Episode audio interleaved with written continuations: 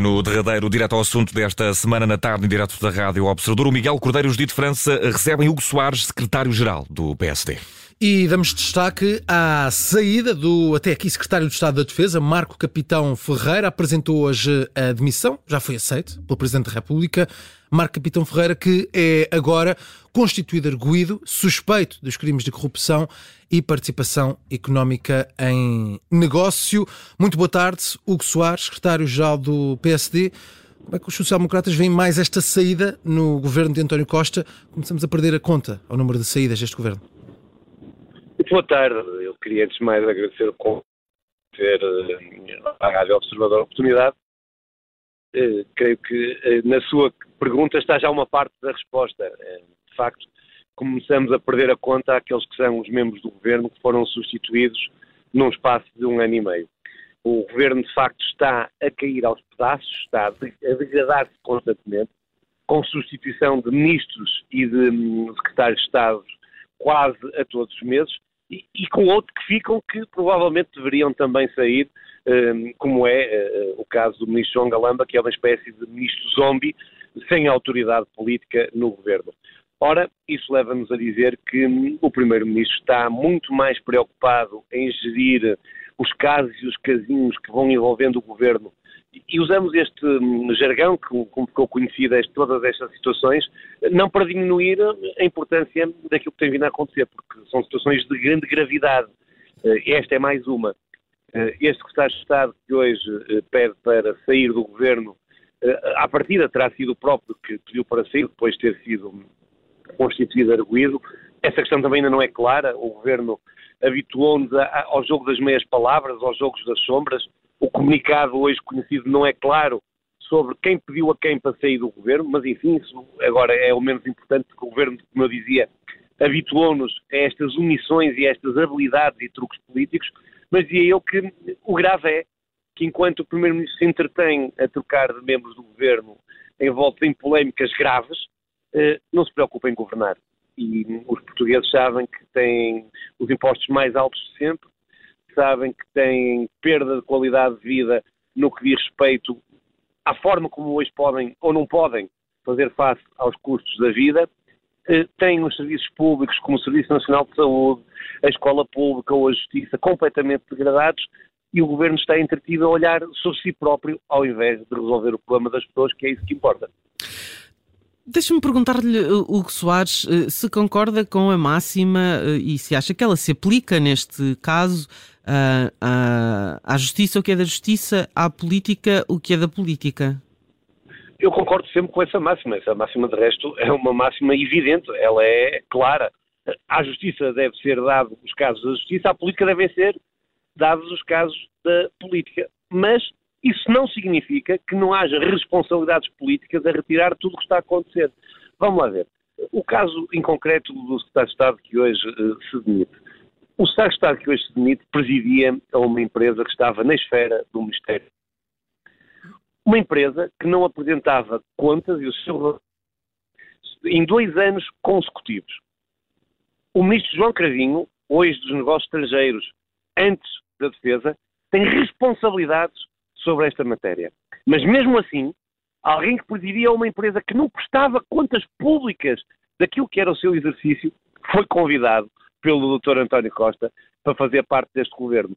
Ora, aparentemente não era só essas as circunstâncias que, eh, negativas, eu diria, ou pelo menos suspeitas, sobre o, o Sr. Secretário de Estado. Havia outras. Eh, e o governo que, do Dr. António Costa, que continua a cair aos pedaços com situações que eram altamente evitáveis se tivesse havido o mínimo cuidado na formação do governo. Mas eu quero aqui dizer que hum, cabe também explicações ao agora Ministro dos Negócios Estrangeiros, Dr. João Cravinho, porque o, o Ministro dos Negócios Estrangeiros teve responsabilidades de tutela sobre este secretário de Estado, quando ele presidia então a empresa IDV, e, e o mínimo que o Governo hoje pode fazer é mandar terminar um inquérito interno àquilo que foram as, um, o desenvolvimento da atividade daquela empresa enquanto a secretário de Estado foi uh, presidente do IDD. Mas não há aqui toda uma presunção de inocência que parece claro estar a ser há. esquecida? Oh, oh, oh, ouça, mas é evidente que há. Eu não estou a condenar o Sr. Secretário de Estado. Eu, aliás, até estou a evitar falar dele. Eu estou a falar mesmo é do Primeiro-Ministro. Uhum. É que a responsabilidade aqui é política. São 13 membros do governo em cerca de um ano e meio que são substituídos. Mas, mas, é mas, mas põe tudo no mesmo saco? Não, não põe tudo no mesmo saco, porque há casos mais graves, casos menos uhum. graves. Nós tivemos até membros do governo que começaram que duraram 40, 48 horas no governo. Uhum. E temos outro caso que é gritante, que é o do ministro João Galamba, que impunemente, perante uma das circunstâncias de maior desprestígio para as instituições portuguesas, contra a vontade, eu diria, do Sr. Presidente da República, aquilo que hoje é conhecido nos estudos de opinião, contra a vontade dos portugueses, se mantém no governo sem qualquer autoridade política. O que está aqui em causa é uma questão política. O, o, o Sr. Secretário de Estado, que hoje se demite, tem, evidentemente, o direito a gozar de toda a posição de inocência e isso resolverá nas instâncias próprias, que são os tribunais. Está aqui em causa a questão política. Eu estava-lhe a apontar uma questão eminentemente política. Estamos a falar de alguém que, enquanto presidiu a uma empresa tutelada pelo Ministério da Defesa, durante dois anos, não apresentou o seu relatório de contas. Uhum. E, portanto, alguém que, durante dois anos, não apresenta o relatório de contas, é depois convidado para secretário de Estado. Uhum. E agora tem que sair, supostamente, por uma alegada suspeita eh, de crimes graves, como são os, os crimes de corrupção e de branqueamento. Ora, o que eu tenho a dizer, de facto, é que o prestígio das instituições continua a degradar-se com o governo do Dr. António Costa é, eh, numa expressão popular, não me leva mal usá-la e com alguma ligeireza, mas creio que ela é reveladora. É cada cavadela, cada minhoca. Nós, a cada passo, vemos o governo a tropeçar em si próprio e incapaz de governar o país. Deixa-me só uh, voltar aqui um bocadinho atrás, que é, dito isto, concorda com a admissão, apesar de arguído não ser condenado nem culpado. Eu não tenho que concordar ou deixar de concordar com a Mas uh, uh, como é que analisa... De, Deixa-me perguntar-lhe ao contrário, então, Hugo Soares, que é se Capitão Ferreira não se tivesse demitido. Eu não, eu, eu, vamos lá ver, eu não sou comentador político, eu sou um ator político e, portanto, o que me pediu foi para eu fazer uh, as considerações do PSD sobre um facto concreto, que é a demissão de mais um secretário de Estado. Eu não sei se ele não se tivesse demitido, o que é que seria. Aliás, a, a pergunta é: foi ele que se demitiu? É, porque o, o comunicado que hoje de manhã. responder. Pois, depois nem eu, está a ver? É que continua a névoa em, toda, em cima de todas as coisas do uhum. governo do Dr. António Costa.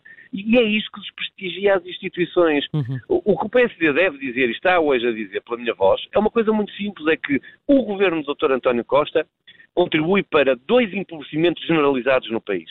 Primeiro, o empobrecimento das pessoas, da vida concreta das pessoas, porque não resolve os seus problemas e depois para o empobrecimento das instituições. Assistimos a um espetáculo degradante de desprestígio das instituições portuguesas com um único responsável que se chama António Costa, Primeiro-Ministro de Portugal. Hum. Mas hum, hoje o PSD já, já veio dizer que, e há pouco estava a evitar falar do Secretário de Estado, já veio dizer que quer ouvir Marco Capitão Ferreira no Parlamento. Na verdade, isto já estava claro. agendado. Uh, agora está como ex-secretário de Estado. Isto uh, torna aqui não obrigatória essa presença, essa audição o que é que o PSD quer ouvir de Marco Capitão Ferreira no, no Parlamento?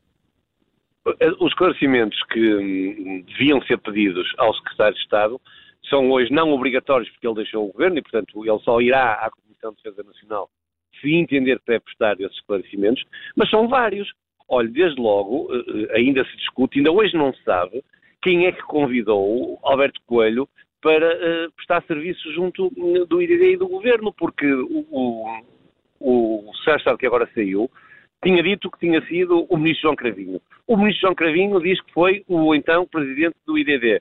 Há a questão do relatório de contas. Há várias questões que se levantam todos os dias acerca deste, agora, antigo secretário de Estado. E, portanto, há esclarecimentos que cabiam prestar do ponto de vista político, não é do ponto de vista jurídico. Esses, uh, o, o ex-secretário de Estado deve dá-los à Justiça quando a Justiça o entender e se ele os entender dar. A mim importa as consequências políticas de tudo isto. E a verdade é que, não leva mal repetir, nós assistimos a um degradante espetáculo de desprestígio das instituições portuguesas, designadamente do Governo de Portugal. Do ponto de vista político, hoje uh, Luís Montenegro, líder do PS, teve agenda uh, pública, uh, com, perante vários jornalistas, preferiu não falar sobre, sobre o caso. Perante mais uma demissão no governo, não seria de esperar uma declaração do líder do PSD?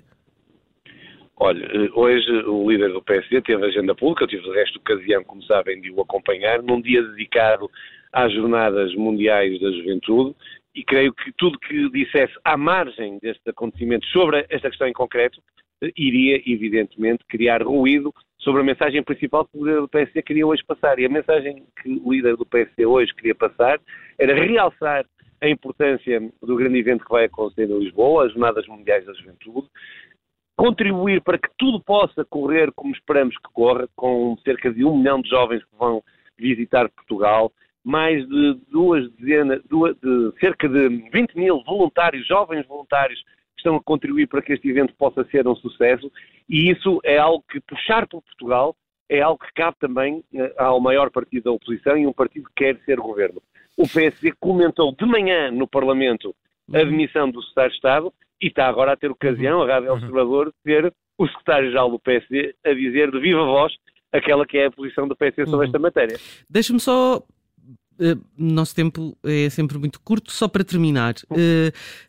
Neste momento, uh, e olhando para aquilo que têm sido as uh, sondagens, mas também para aquilo que tem sido o percurso do governo, uh, digamos que a marcha do PSD deveria ser.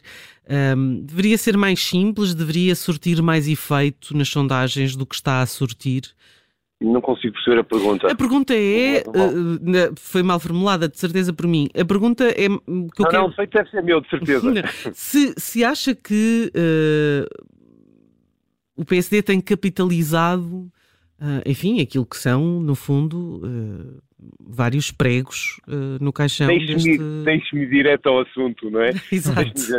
Deixe-me dizer, dizer o seguinte: a Rádio Observador e o Observador publicaram esta semana, ou deram nota de um estudo profundíssimo da Universidade Católica, com cerca de 2 mil entrevistas, que dava conta de que o PSD estava hoje com mais de 3 pontos à frente do uhum. Partido Socialista e, portanto, fora até já da margem de erro. Certo. Eh, não tenho dúvidas que no futuro sairão sondagens em que darão resultados diferentes. Uhum. Estudos de opinião Saem sempre, não é? Opinião, mas creio que, eh, não deixo de anotar, até porque foi sobretudo noticiado pelo Observador, um estudo com mais de 2, mil entrevistas, é uma amostra eh, nada comum, de resto, muito maior do que o normal dos estudos de opinião, Sim. que demonstra o PSD à frente e, e, e, também é o melhor resultado dos últimos tempos do, do, PSD, portanto... Pois, mas dos últimos tempos não só, só dos últimos seis meses nem do último ano, sabe? Esse resultado é provavelmente o melhor resultado do PSD dos últimos oito anos. E, e portanto, eh, eh, como vê, eh, não, não foi o PSD... Coelho. Pós Passos Coelho, exatamente. Agora deixe-me dizer que o PSD não seguia pelos estudos de opinião e não, nem em bandeira em arco quando surge à frente nas Estamos só a tentar aferir, estamos só a tentar aferir. Já lá vou, deixe-me lá então terminar. Nem desaponta quando estudos de opinião nos dão em empate técnico com o Partido Socialista. Há um ano e meio atrás, o Partido Socialista teve uma maioria absoluta venceu as eleições com mais de 11 pontos percentuais de diferença. O PSD e esta direção do PSD, com um ano de mandato, completamos-lo agora, como sabe, estão nas sondagens, nos estudos de opinião, empatados ou à frente do Partido Socialista. Nós não nos guiamos pelos estudos de opinião, embora eles nos deem e apontem um caminho e nos dão um alento, porque hum, o povo que há um ano e meio atrás escolheu com maioria absoluta o partido de governo, hoje diz quem deveria estar a governar, diz nos estudos de opinião, ou em quem depositaria a sua confiança para governar, era no PSD. Mas muito mais do que a preocupação com os estudos de opinião, o PSD está a fazer um caminho muito seguro de oposição e alternativa.